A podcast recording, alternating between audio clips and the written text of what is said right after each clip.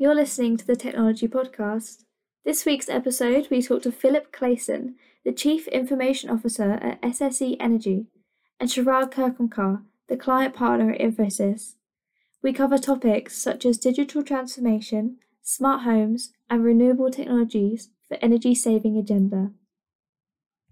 Yeah, um, if I just uh, read out the question and then you guys can just take it away. Okay. Please tell me about yourselves and uh, why you decided to work for SSE and Chirag, why you decided to work for Infosys. So Phil Clayson, CIO of SSE Energy Services. Energy Services was part of SSE Group until uh, January this year. My role uh, there as CEO of that division was to go in and support the board of SSE Group in the divestment of SSE Energy Services into some new ownership. Uh, so my first four or five months was about getting the team, um, the culture, the technology, um, and uh, sort of all of the, the, the whole of the IT team uh, ready for moving across to new ownership. Um, new ownership is now confirmed as OVO Energy. That's our new new owner. OVO is a challenger brand, so we've gone from being part of one of the big six energy companies in the UK to um, in being inside a challenger brand, being the biggest division inside that challenger brand. Um, and my job now, uh, looking forward, is to run the IT transformation, uh, the IT integration, both at a technology level and a people level of all the teams in that in that business. So um, that's why I decided to work for uh, SSE. I've done um, similar transactions for a number of big organisations over the years, including Macquarie Bank, uh, TalkTalk, Talk, uh, BT, uh, and Oracle. Um, so this is the kind of thing I do. So I go into businesses, I do these kind of either acquisitions or divestments. I'm, you know, I'm not a steady state CIO. I'm a transformational style CIO in that space. I, I, like your last statement that you're not a steady state type of CIO. Yeah. I get bored. I get bored. Amazing. Right. So my name is Chirag Khurgamkar, uh, currently client partner for uh, SSE Group, including SSE Energy Services. I've spent about 17 years with Infosys now, uh, doing various roles. So way back in 2003 when I joined Infosys, right? So that was the most aspirational brand in India to join. It was an iconic company, right, with several firsts, right? First to be uh, listed on the NASDAQ, exponential growth, almost a household name within India, right? It still is, right? It's just that now the scale is much, much bigger, right? So the company has witnessed really exponential growth. So when I joined, we were less than a billion dollar in revenue. Today we are more than 12 billion dollars, right? So I worked in a lot of different geographies, mainly in client-facing roles, and I've enjoyed each challenge, you know, different cultures. So I worked in the US, Australia, Switzerland, UK, right? Uh, various geographies. Uh, and as I said, mostly in client-facing roles. And uh, the, the challenge I like is, you know, how do we continuously make ourselves relevant for our clients, right? Uh, now with the digital transformation right uh, being the in thing last three years our company has invested heavily on digital transformation right uh, through a well-defined framework and we'll talk about that later and how do we bring those capabilities to our clients to help them sol- solve their problems right? Uh, and similar to phil right it's not about steady state really. It if you look at it it's never in steady state. There is a steady state aspect of keeping the lights on but then you know the technology evolves so fast right uh, that we need to be on our toes. And that is a challenge i enjoy as well. So there's a lot of learning the, uh, focus on learning in this company. Uh, there is a focus of continuous upskilling yourselves right irrespective of the level where you are in and uh, yeah it's all fun. So I have enjoyed my stint so far? Oh that's good to hear. Um, now phil when i was having a look at your linkedin i can see you've had a very diverse career. You've worked for news corp oracle bt countrywide. But um, technology definitely seems to be the constant thing.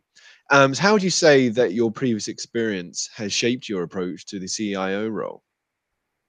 Hmm, good question. So um, I've always been in technology. Um, I started as an engineer, I wrote software, did infrastructure, did some architecture, uh, got into security, did some product development, um, then ran some big operational teams. So I've had a taste of um, all of that and quite a bit more. Um, like Chirag, I've worked uh, internationally. I uh, worked on the West Coast for a while. Uh, when I was at Oracle, I worked all over Europe. Uh, when I was at News Corp, um, so the I think it was quite a lot of grounding through my early sort of 10, 15 years of my early career where I sort of picked up quite a lot of different skills, different things I could bring to bear. So I wasn't um, a full-on developer, sort of come up all the way up through the roots, or a, or a hardware person all the way up through the roots. I've sort of moved around a little bit and picked up different skills. So I think first, um, first learning point that helps me with this was I ran the Met Police IT team for a few years in 2004 uh, to 2006, and we had at that time the London terror attacks 7/7 and 21/7, which now sounds seems like a lifetime ago, but it was a big, uh, big thing at the time. And I took the team through quite an emotional journey, um, and we did a big technology transformation on the back of that because the radios couldn't work underground and various other things in back in those days. So um, that taught the Met that it had to come up to speed, had to be able to use radios on the move, radios underground, uh, pan London, and, a huge investment program followed, and I ran that for the Met. Um, technically. So that was the first big example of doing a huge change program um, back in 2005. That was. Um, then I went into um, Arqiva, uh, which is owned by Macquarie Bank, and did uh, a number of acquisitions for Arqiva, including a 2.5 billion pound technology acquisi- acquisition. It was the biggest um, of its time by far, and again learned to do huge transformation in technology, uh, take teams on a cultural journey, big integration uh, conversation. Um, and I was there for six years. Then I did um, uh, London 2012. I built the media centre at Stratford, the broadcast centre for TV at Stratford in um, in 2009, 10, and 11. Ready for London 2012 again. One of those things there you can't move the date. Um, there's no option to you know delay the beginning of the Olympics. That doesn't happen. um, well, apart from this year in Japan. But, um, back then, back then it was it, it was you know just wasn't on the cards. So did that for a few years. Really enjoyed that. Then I did some consulting experience, and then I went to TalkTalk, Talk, um, did a couple of acquisitions, and then uh, spent a year or so recovering TalkTalk Talk from its cyber attack, which was at the time again very newsworthy, um, very embarrassing data breach. Um, so that again taught me how to do massive turnaround, massive speed transformation in the technology space very, very quickly. All these things are, you know, moments in time where you don't really have a lot of time to think. You just got to get on and do, you know, do things correctly. Um, and then uh, joined SSE. So I did a quick uh, piece of board advisory and a couple of other companies. Joined SSE to do this particular piece of work. So to divest um, SSE Retail or Energy Services, as it's now called, um, to find a new owner, uh, to move the technology and the technology teams across. So, yeah, I think um, really interesting career. But all those things, the Met Police, the Seven Seven, uh, the Arqiva M and A work, building out London 2012 in the media centre and the TalkTalk Talk cyber breach have all sort of contributed to my career. And similarly, Chirag, um, how would you say that your previous experience prepared you for your current role? Right. So I have been working as a client partner since uh, 2013 now, and within utilities sector as well. So, so I used to be a client partner for EDF Energy, right, another UK big six company. So so I did pick up a lot of domain skills and you know what matters for utilities companies. I already had a deep technology background. So I started my career as a SAP functional consultant. So I used to run SAP transformation programs, implementations before moving on to a more um, client partner role, right? So uh, yeah, so having come from a good technology background, it was about you know scaling up on the domain aspects and you know uh, how, how, do we best uh, help our clients solve those challenges? So after having spent four years uh, as a client partner moving on to a larger account like sse was a natural move for me right? So uh, from that point of view it was a pretty smooth journey i would say on the technology side and domain sides both. Superb um, so now I'd like to learn um, a little bit more about SSE in your own words. Um, how would you say that it's different from its competitors, first of all? Um, in many ways, it, it's it's. I think you know, Chirag mentioned EDF. Um, all of the utility sector probably tries to achieve the same thing: good customer service, decent return on investment, decent cash flow, decent profit. Um, so I think everyone's everyone's trying to do the same thing. I think what became um, really interesting with being part of SSE Group was that the group was heading in a direction of energy generation, energy transmission, and increased um, the renewable energy. And um, the retail part of the business was obviously very cost competitive. The margins were very um, compressed, and it was um, you know, a business which was needing lots and lots of investment to keep up with um, keep up with the digital market, not just in energy but in telecoms, in retail, um, in banking, where there's a huge digital agenda uh, running. And I think um, that was different to the strategy that SSE Group want, appeared to want, which was to invest in big infrastructure, big long-term projects like wind farms and those sorts of things. So I think um, the, the strategies and the, the expectations and the requirements of the two businesses were, were quite different, and therefore um, there was obviously internal discussion on which group, uh, which part of the group got what level of investment. And I think therefore um, probably because of that infrastructure side of the business being the strategic direction for group SSE Energy, the retail side of the business probably um, deviated slightly, and therefore the, it was really interesting to see the two two try and co-line, and that's the reason they were put up for sale. It was effectively something which was not really aligned with where the main group wanted wanted to go. Um, that's different to some of the competitors. Some of the competitors have the same challenges SSE Group had. They have a retail arm and they have an infrastructure asset investment arm. Others don't and I think that's where the sort of differences come. It's about that, that the differences in that in that market uh, market space. That's, yeah, that's the that's the key difference I would say between the competitors. Um, so yeah, so that's a little bit about how it was different. Um, would you say that the OVO acquisition has changed its direction? I suppose from what you were saying, it being a challenger brand, perhaps it uh, really has. Yeah, I think so. I think the speed. I mean, SSE Energy Services Retail was a was a quicker cycle business than some some of the asset side of the SSE group, um, just naturally because of the life scar life cycle and style of the products that it developed. Um, OVO is another uh, magnitude of speed. Again, it's an incredibly agile, nimble business. It's been a small business, so it had that luxury to go faster. It's now a big business. It's gone from 1,500 people to 11,000 people overnight. So it's 10 times almost. Um, so that's going to really have a different uh, bearing on the speed at which the business can go. Um, has it changed direction? I think both businesses had shared values in as much as they respected their customers. They wanted to do the best they could for their customers, offer good customer service, offer good products.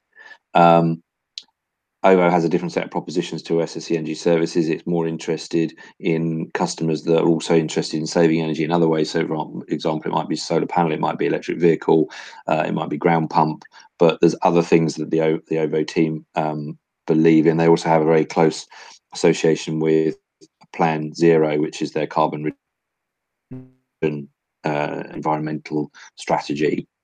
Um, and I think that that comes through a lot stronger than perhaps it did at SS um, I think has it changed direction? Uh, not dramatically, but it's enhanced some of the things we want to do in terms of dealing with our customers. And is there anything you'd like to expand on there, Chirag, in terms of um, working with um, SSE after this acquisition? Yeah, I can see, uh, I can clearly see, you know, uh, some change in culture, mainly around, uh, you know, digital transformation. I would say the pace of digital transformation and the urgency to adapt more digital solutions has certainly increased right so uh, other than that i would say uh, the, the the good things of you know uh, the the trust and transparency and the teamwork that that is there i think those those good parts are all still there which is good yeah mm-hmm. Uh, but with ovo being a fully digital company i'm sure you know those learnings uh, from, from them will, would be very useful to transform the SSE retail part as well. And what would you say, Phil, has been SSE's greatest success to date? Um, I think our customer service is well recognised. We've got huge customer service uh, reputation. We generally do really well in the um, net promoter scores um, and other things. I think most recently, in the time I've been there, I've been there um, less than a year, but in the time I've been there, I think the business has accelerated. It's got more strategic. It's probably become more commercially aware. Um, as Chirag said, you know, huge amount of energy and speed in technology transformation. We're really pushing hard to get tech transformation moving uh, more quickly in a less bureaucratic way. um, with better results, you know, literally daily in some cases. So, you know, Chirag's team has been turning out work for the last five or six weeks at an enormous pace um, around some massive transformation we want to do in in in what would normally be years, but it's going to, you know, realistically, it's probably going to be a few months. So, yeah, P pace is a word I like to use. It's a really good sort of, you know, um, sort of emotive style speed word, um, but a lot of teamwork, a lot of success. Um, success breeds more success as you feel you can achieve things then you get more ambitious and you achieve more. So that's really quite uh, quite evident in the in the team at the minute. What would you both say is um, an example of good leadership or the qualities that a good leader should have especially during these very challenging times? Yeah for me i think it is about uh, really enabling and empowering your team right so so that there are there are more leaders under you because you know in a day you will have only so much of bandwidth right to micromanage. It's not about micromanaging. It's about empower, empowering them allowing them to fail take decisions right and create more leaders under you right? Uh, and it's also about uh, keeping them motivated to do the right thing right? So for example uh, the entire infosys team uh, i mean infosys retail team currently in sse currently working for sse they've all decided to go for either Azure or AWS certification, whoever doesn't have. And it is uh, through their own motivations, you know, to adapt to the digital world. And uh, I was not even aware, and I, I felt very proud when I heard of this that you know they have set a target for this year to complete their certifications in their spare time. Right, whoever has not worked on cloud technologies, they want to upskill themselves and learn. Right, and I, and I think that that is what uh, leadership leadership is all about. It's about empowering your own team. Yeah, I totally agree with Chirag. I think it's that's an excellent point. I think um, when I arrived, the team I had had had very little investment in training. Sadly, um, you know, ab- absolutely nothing. So we did a bit of a skills audit, capability audit, and you know, like Infosys, we looked at cloud. We also looked at digital. We looked at cyber. Um, we looked at data um, you know, the five or six sort of cornerstones of most, uh, and indeed Infosys is technology, sort of corporate te- worldwide technology strategies, all the big, all the big areas that people have to focus on. Automation is another one, um, and some of the guys in the team hadn't had any investment at all. They'd had no training for years. So we put the um, UK team through a massive training program. Um, we put them in through Agile and Kanban. We put them in through product management for digital products uh, lots of cyber training, um, huge amount of digital training. Uh, we did some leadership development training so they could understand how people think. So we did all the sort of normal models of, you know, leadership profiling, leadership behaviours, leadership communication styles. I spent about a quarter of a million pounds in three months on training, which was unheard of. It's a massive number. Um, and it, I think we we ended up with hundreds of days of training um, invested, and people were training about 50% of their week for many, many weeks on the trot. Um, and it gave people a boost, like Infosys uh, have done, you know, with the team under Chirag. It gave people a real boost on, you know, they were actually being invested in, and they felt, you know, they were keeping their skills up to date. And it was, um, it's been a really good result. People, the motivation has been higher, people's morale has improved, and their ability to actually understand what's going on in the tech space has also obviously improved as a result. So, uh, massive quarter million pound investment for, you know, um, for a team that had been underinvested in. If we now move on to technology, um, can you please describe for me SSE's digital transformation journey so far? Yes, let's have a go. So, um, as, I, as I just mentioned, we we we initially looked at what we needed to have in the skill base. So we looked at all of our people, we looked at their skills, and you know, there's a good few gaps. So we tried to fill those gaps with some training, and that enabled us to then do um, a big digital strategy. So we're looking at how we can improve things uh, digitally. So the propositions that we've offered, um, especially over the last six weeks with COVID, we've done a lot more digital journeys on our apps and our website. You know, huge amount more um, is available for customers to do self-service uh, digitally, which wasn't available six weeks ago. And the app on the App Store um, has had you know a lot of downloads. It gets good ratings, so we we we feel we're getting it you know as, about as right as we can, uh, given the speed we're moving at. Um, so we did a big digital journey. We did a big data journey. So um, we had someone who used to be the chief uh, data officer for British Army. Um, really interesting chap. Uh, he's retired. He's gone into training. He came in did some training around data. He then did a um, analysis uh, using an industry model of where our data maturity was, and we looked at the tech, what the tech team thought We looked at what the commercial team thought. It was absolutely fascinating because they both had a different perception. The commercial team thought most of what we offered them was great, and the, the engineering team, the IT team thought it was awful. Um, but it was the same technology, so I'm not quite sure why. But anyway, so then we had the discussions around the difference, and we worked out why um, people thought it was good and bad. And the engineers all had a very hard view on them on their on themselves and what they'd done, whereas the commercial guys are actually quite happy. So that was an interesting learning point for both sides. So we did digital, we did data, we've done cyber, done a massive GRC um, governance risk and uh, compliance review. Uh, we've invested in the security team. Uh, we're working with Infosys on a, a project to uh, change the geography of our security operations um, between uh, one continent and another, um, working through that at the moment. But you know, again, um, material improvements in the way we manage uh, security and the sort of working security. Um, big cultural program I mentioned earlier. Lots of leadership training, management training, personal de- personal development training, not just in the technical but in the in the in the self as well. Um, and all of that has led to a massive transformation journey across the piece. So we're upgrading our platforms. We're moving you know, much more to cloud. We're cleaning up a lot of our what I call technical debt, which is the stuff that should have been worked on and cleaned up years ago, but has sort of sat there not being dealt with. Um, you know, across our entire estate, we've got a massive project we're doing with Infosys to do an upgrade on uh, one of our platforms uh, around that. But the same is true across the across the wider IT estate. So big transformation in people, big transformation in the technology, the cornerstones, the data, digital, cyber. Uh, we've added some money into automation. Um, so we've done an awful lot to bring us you know fully up to the current day up to 2020 standards and how would you characterize infosys's uh, digital journey so far Chirag?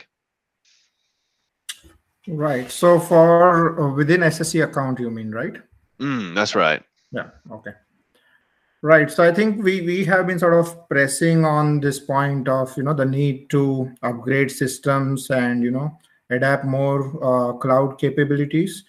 And um, i think that there have been constraints in the past either on the budget side or you know maybe uh, sse retail were not ready.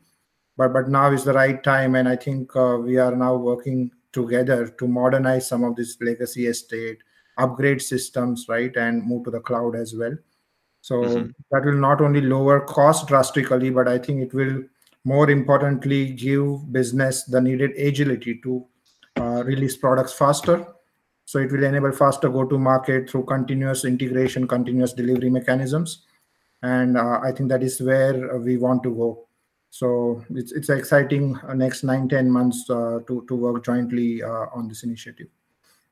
I think there's a there's a great point there actually that we should probably try and capture and emphasize is is the sort of it, point around we probably weren't ready um, as a business. We weren't engaged in it. We weren't pushing it hard enough. And I think I arrived and had the benefit of a fresh pair of eyes and some experience in technology transformation across a number of different sectors and industries, and uh, for a number of different reasons. With a brief, I think, from the group board to actually get the business ready for a sale, um, and that meant some rapid work needed to be done. So um, I think there's a, there's a huge point there. There has to be an appetite in the business, but also there has to be the capability, which is where we combine with my own team who've been trained and developed with with Infosys who've done this before, and all of that together makes for a massive transformation. Um, a good head start, at least. If you haven't got all of those things, you probably will never get going properly. I think it's a great point, actually. This is that moment in time you need, it's that impetus you need. The company's uh, Tado smart uh, thermostat and smart meters generally, they're great examples of how the company is bringing in these exciting new technologies that are driving energy efficiency, low consumer costs, those kind of things. Um, how does SSE intend to expand even further into smart utilities? Mm. Um, so SSE's got a big agenda with what OVO um, now has got a big agenda on um, smart home um, and uh, renewables. So, as I mentioned um, before, uh, big investments coming into electric vehicles, uh, battery charging points, uh, car battery charging points in in the height in the streets so on the roadside. Um, additional um, engagement with all sorts of um, home-related energy-saving um, devices, so solar panels, ground pumps, that kind of thing. So it's a it's a cohesive um, carbon reduction, energy saving agenda. It's not just about smart meter in the home. I've got a smart meter here. I live in a flat in London. um, yeah, I can't have a solar panel. I don't have a roof. I can't have a ground pump. I have no outside space. So for me, it's a little bit limited. But for those people that have land or uh, you know have a roof or have ground or gardens, they can take advantage of all these things. You can have a charging point for your car in your drive, um, etc. So OVO is much more about those sorts of wider um, conversation agenda items than just smart meters um, or just automated homes. It's a bigger agenda for carbon neutrality. And is part of that agenda going to be smart grids and the further integration of renewable energy sources into conventional grid systems? So yes, if the, um, for example, if your car is charging on the drive and it's fully charged, and um, the grid, and it's going to be there for a few hours because the behavior of how you use your chargeable car will, you know, your electric car will um, will become known. If it's going to sit there all night and the grid has a sudden demand, then it can take a the, the plan would be to take some energy out of the car put it back into the grid. Uh, that creates your smart grid. Um, and, you know that's one one example. Equally, um, if you've got certain pieces of equipment in your home, there's technologies out there that you can um, have installed to allow your fridge or your freezer to contribute some energy back into the grid so it can turn itself off for an hour or so um, when the grid has the highest demand. So that sort of smart demand, smart grid stuff is all part of the wider agenda. Hmm. Um, I'd like to ask you both um, how you think that the COVID 19 pandemic has um, highlighted the necessity for things like automation within R&D and just the general changes that it's brought to the workplace. Um, so COVID-19 has brought all sorts of changes, I think. Um, you know, the way, the amount of homeworking we do, the use of video conferencing technology, you know, uh, like this, I think that, you know, it's all massive. Um, and our ability to um, socialize online has, has changed uh, changed hugely. In terms of um, automation, um, I think it's difficult to see the moment um, new themes. Um, before COVID nineteen, um, you know, industries like ours with customer service operations were looking at you know automation around chatbots, automated contact center technologies, uh, you know, help for you know people that didn't need to talk to a human uh, but wanted a near immediate response. So i think that drove that's driven that will go faster there'll be more investment in those sorts of things as we try and take people um, off of the sort of contact center base into into automated working and with that then on the back of that you've got machine learning and ai which again will start to expand over time but i think everyone was doing something covid-19 has probably accelerated those some things into uh, into a different way of working in the next certainly the next few months as that starts to to, to drop through. Mm-hmm. Yeah. Agree, Phil. And, and I think uh, from a COVID 19 perspective, for a supplier like us, right, uh, our business continuity plans got massively tested. I would say, you know, this is, you know, one extreme end wherein the entire workforce is working from home. All right. So, especially for our India based employees, right, wherein they used to work out of secured zones audited by uh, SSE security officer once in a year, right? So now they securely connect to those same zones, but from home, right? And um, this is the first time ever that we've had the entire offshore star, staff work from home. Mm. So it was all right for the on-site staff, but uh, you know, for offshore to do this, so it does give us an alternate model, you know, for the future. Mm. Yeah, I think Chirag's right. We've done, you know, we've worked with, with Infosys to make that happen with the Infosys team, but we worked with our own people in house as well to to make that home working more effective. And you know, I miss the office if I'm honest. The human interaction is a little bit, you know, you build a relationship with people generally face to face, or at least I have over my career. So yeah, I miss that, but this is definitely going to be more, uh, you know, a more prevalent way of working. Um, And what do you think the tech trends that are going to be shaping both the future of SSE and also the energy sector generally will be? Um, so for SSE OVO, I think we've sort of talked about some of those already. I think there's a lot of everyone thinks of you know smart meters and everyone's got one and or most people have got one. When you add to that, you know your car can become part of a smart grid and your you know your fridge freezer can become part of a smart grid and other things you know you suddenly you realize actually you're, you're properly properly connected to everything that's going on around you uh, grid wise we're not there yet but there's a lot of bits of technology out there that are becoming um, uh, you know, a bit more cohesive in the way they work um, and then we become contributors to the grid rather than users of the grid. So I think that will change over the next five to ten years, probably. Um, maybe 2030 is a great target for everything to be fully integrated. But yeah, lots of change in manufacturing. For each reason, manufacturers got to provide devices that can, you know, be enabled into the grid. You know, there's there's all sorts of other bits and pieces that need to be put together first. But everyone's making a good good headway, but in their own discrete sort of technology um, environments. Is there anything you'd like to expand on there, Chirag? Yeah, I think certainly there's a huge technology investment needed to support distributed energy management, right? So, so, so we as a company, we have now invested in a POC where we created this framework and platform to support distributed energy management. And currently it is at a POC stage with a US based utility. And I think, uh, as Phil mentioned, in the next five to six years, it will become mainstream because you uh, it is uh, quite quite complex, right? When you are a consumer uh, as well as well as a producer of electricity, right? Uh, to to manage the grid and the load. So uh, I think a lot of technology investment will will go in there. Fantastic. Now turning to partnerships, um, I guess this is a good opportunity for us to go over the history of Infosys's relationship with SSE, its history, and um, what it's currently working on uh, together now. Chirag, do you want to lead? Yeah, sure. So the history actually dates back to 2004 when we got into our first MSA with SSE Group, right? Uh, so that time, retail, wholesale, uh, and all units were combined under SSE Group. Uh, however, our scale there was small, right? So we we picked up a few projects. We provided skills, right, on time and material basis, right, and that continued for a few years, right. So it was not really very strategic, right. Uh, it was more about uh, SSE Group utilizing Infosys for specific skills or capability, right. Uh, the step change came in 2015 when we were empaneled as one of the MSA partners after a competitive evaluation uh, for a five-year deal, right? And uh, the good part about that deal was there was some percentage of a fees which was which was accrued for innovation activities to be used in the future, right? So so that does give uh, good leverage to invest in any uh, new technologies, right?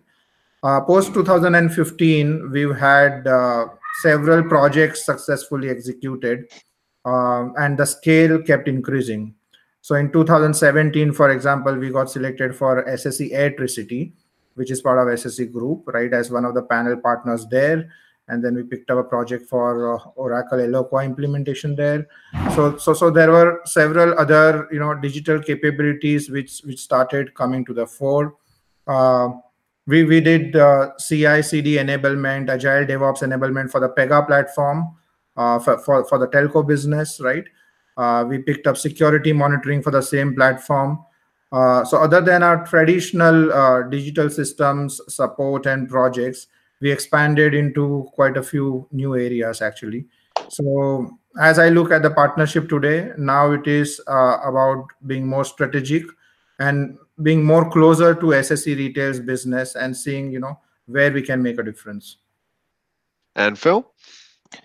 Yeah, I think um, Chirag hit the nail on the head earlier when he said you need a great you need a great team around you, and I don't differentiate whether that team is um, from Infosys or from uh, and whether and if they are from Infosys, whether they're in the UK or in India, I don't mind. Uh, it doesn't make any difference.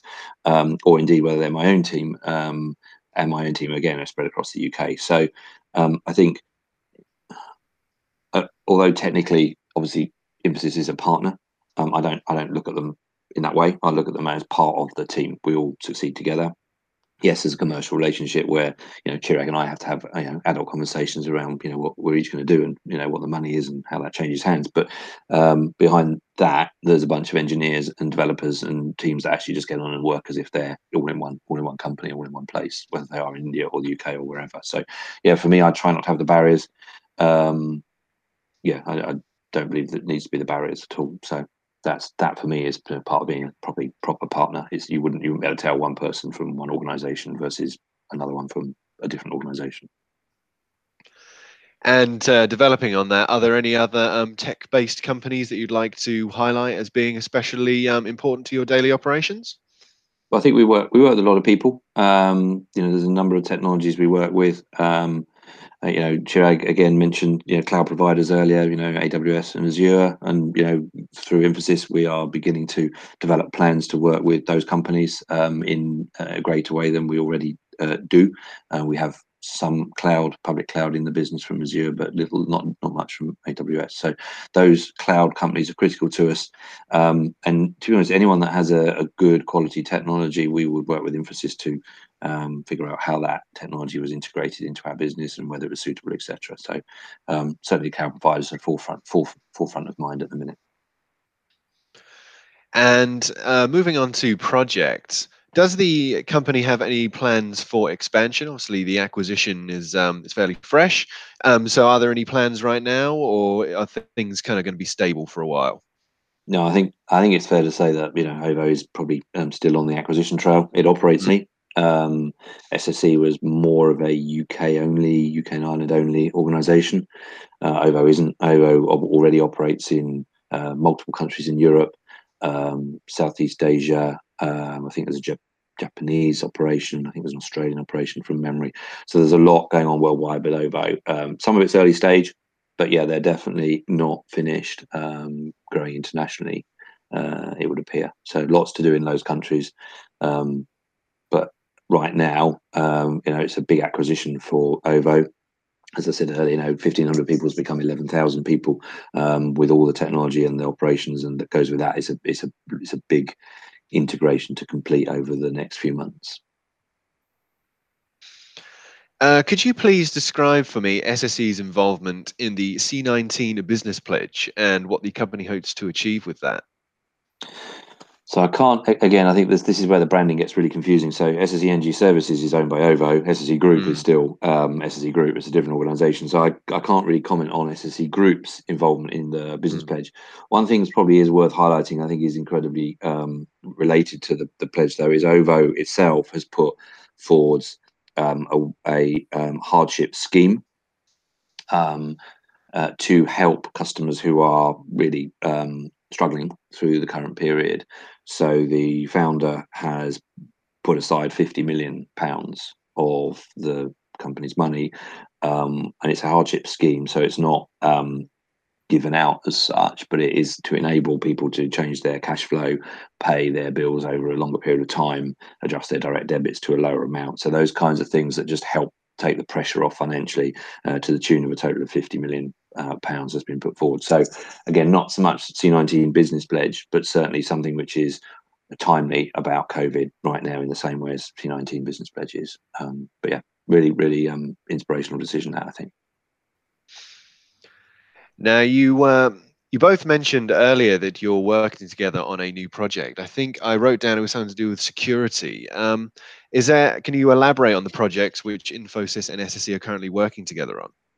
So Chirag rightly mentioned earlier that you know there's in order to be hugely successful at transformation, um, businesses have to have a the budget to do it, b um, the right people around it, and you know partnerships are absolutely critical to that. With in this case, obviously with Infosys and the teams in India and UK with Infosys and, and my UK teams, um, but it also needs um, a bit of drive and the investment I mentioned earlier, the quarter of a million pound we put into developing the team so they're digital and data and cyber ready has enabled them to have um, a different set of conversations with uh, partnering with Infosys and say, look, these are all the things we want to do.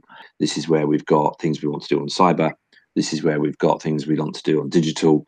Um, and it can be down in the servers, it can be up at the application layer, it can be across the entire technology um, domain. And so I think that's probably, uh, certainly for me, um, the effort the team are putting in, both the Infosys team and my team, to get that project properly set up, um, get the scope right, um, it's not just about one thing. There's a series of phases that get us towards, um, you know, much greater use of cloud. Getting all that ready is a really exciting project. Um, it's probably the biggest single um, spend item I've got in terms of improving the technology estate right right now. I've got some large projects on the go, but this one is the biggest single one for improving the estate and getting us you know up to date, more digital, more data. So that's the big one. This is the one that you know, and hence why I think it's really important we do this kind of conversation um, publicly because I think it sets the tone for other businesses to realize to do this kind of stuff you've got to be you've got to be fully invested financially you've got to have skills in place got a great partner alongside you and then you're just got to go through it you know at pace so and Chirag, anything you'd like to add yeah, I think it's the same one, right? So the legacy modernization project, right? Uh, upgrading the legacy systems and moving them to the cloud uh, is the number one priority this year. So alongside that, that there are other smaller initiatives like uh, providing agile DevOps capabilities and upscaling uh, the in-house SSE, uh, SSE retail team on agile and DevOps, and also defining some of those processes. Uh, so that will uh, go alongside with the legacy modernization project. Now, consumers are probably going to be experiencing some very difficult circumstances at the moment. How is SSE promoting a very customer centric way of working to address their problems? Yeah, it's a great question. So um, we mentioned earlier about uh, adding journeys and features and functionality to the digital state, the apps, whether it's iOS or Android, and the website. So we are pushing really, really hard to give everyone that can access a digital channel. Not everybody can. Not everyone has the technology. Not everyone has the skills. But those that are able um, can do their uh, do more of their um, energy um, um, business online. So you know they can look at their bills, they can do other, they can change direct debits, they can do uh, they can do other things that they need to do on a sort of daily, weekly, monthly basis. So massive push on that. Um, and then I think to a point around difficult circumstances, point I made just now about the um, yeah, the welfare scheme, the, the hardship scheme, to help people through the coming weeks and months financially take the pressure off of their finances a little bit. Hopefully, um, it is a massive investment. That fifty million pounds again is a massive investment for um, you know for a company to make. We believe that we are the only energy company in the UK that's done that. Uh, we haven't seen anyone else do anything, let alone fifty million pounds. So we think that's innovative and unique, and you know very much in the spirit of helping people get through the, the, the, coming weeks and, and months ahead on a sort of financial basis.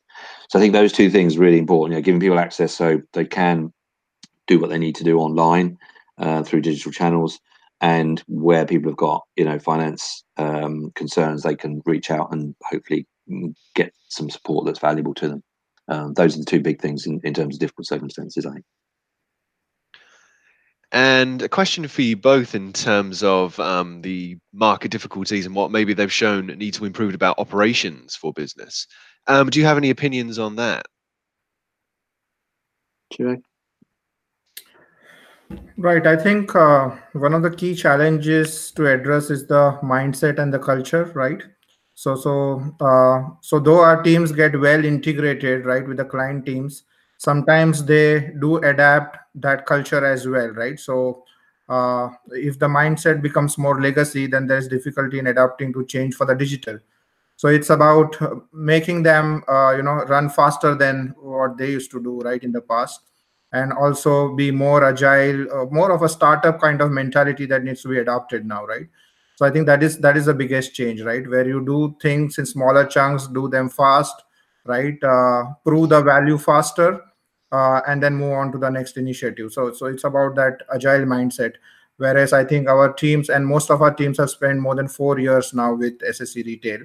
So as SSE Retail goes to the culture change, you know, I have to drive some of the cultural behavioral change uh, on my side as well.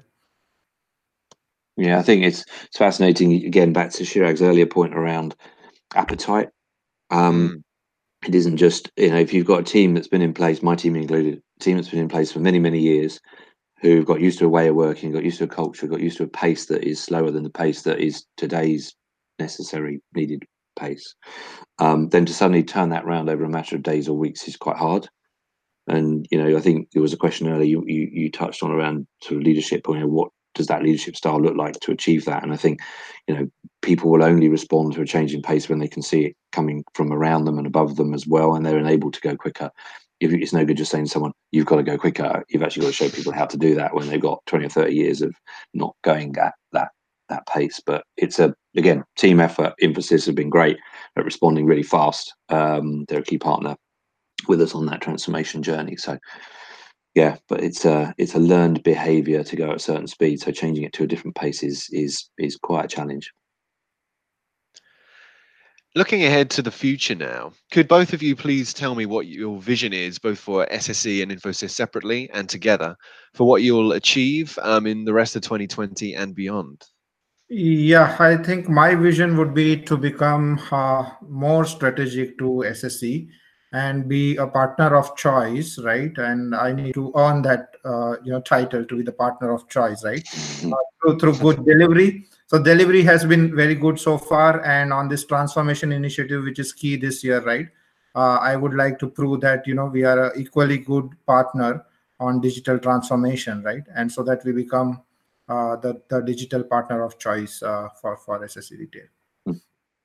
No i think that's great. I'd, I'd, I'd echo um, the comment chirag made around partner of choice. I mean i was speaking to chirag before i actually technically started my role we met up mm. and we had a call at least uh, met up with Infosys and we had a conversation about me before I actually really got going. So the reason I did that was because I'd worked with Infosys historically and always had a good, you know, a good relationship and a great, a great set of um, deliverables from the, the team in my previous roles. So that that relationship carries across not just one company and one role, but you know, through life in in in industry. So the you know, great aspiration. We'll definitely deliver on that. I think for me, if I look back on 2020 at the end of 2020, um, obviously we you know much uh, much of the year will be about COVID. But I think if um, it's really easy to get buried in one thing and only potentially you know address the issues presented by COVID, you know, I've got a lot. Of, I've got a big team that want to continue and do business as usual and do things that aren't related to COVID, if I'm honest. Um, and uh, and that innovation and the transformation we're doing with Infosys and the digital journey uh, is huge. So if I look back at the end of 2020 and I can demonstrate that I've led the IT team at SSE Energy now OVO through digital transformation, through data transformation, cyber transformation. They culturally and and personally developed themselves, and they've found better relationships working with our partner community Infosys, Um, then that will be a that will be a really solid result. For the purposes of the article I'm going to be writing up, is there a key message or theme that you would both like to emphasize? From my perspective, you've caught a load of them actually. Between us, we've, we've all three of us, we've we've caught a lot of great stuff. Um, it, it's about leading from the front, so it's about leadership. It's about getting stuff done at pace. I love the word pace. It's a it's a nice. I love I love pace as a word. You know, you mentioned the word velocity, and everyone thinks about you know sort of science and engineering. And if you if you work in the agile development space, it's a term they use, and you you people get a bit confused. So pace is good. People understand pace. You know, runners go at pace. Other things move at pace. So mm. I like pace. I want to get I want to get this done um, I want to change the mindset as in, uh, as, as sort of Infosys are helping us to do uh, with Chirag's support to you know just get on and get stuff delivered and and you know show people that it isn't supposed to be. IT is not a sort of back office function. It's a business led function. It ha- it can go fast. It isn't always slow. It isn't always obstructive. It can go with you know reactive and proactive um, into and with the business and be a partner. I think if if COVID has done one thing for the IT community in every company around the world, it's show that we can suddenly get stuff done that was otherwise thought impossible or wouldn't wasn't permitted. Chirag mentioned working at home for your your your teams in India. That wasn't permitted a few a few weeks ago. Now it's almost the norm and probably will remain so. So culture change, industry change, definitely technology change, better working um, you know models and output with with with the partner uh, teams um that would be my 2020 i think. And Chirag? yeah nothing else. I mean very very proud of this uh, you know successful relationship with sse retail. And as i said uh, very keen to take it forward in the right way and you know uh, looking forward to more successes this year. And yeah, thanks Phil, for all the support so far you know and ditto. Thanks for you guys. It's been great. It's really going well. So great. Good. Well, thank you, gentlemen. That uh, that concludes the interview. Um, as you said, Phil, I think we've got a lot of good content there. Guys, thank That's you so great. much. We'll love to meet you. Chair, good to see you. See Indeed. You. It's been a pleasure. Thank you so much. Take care. Bye. Bye. Bye.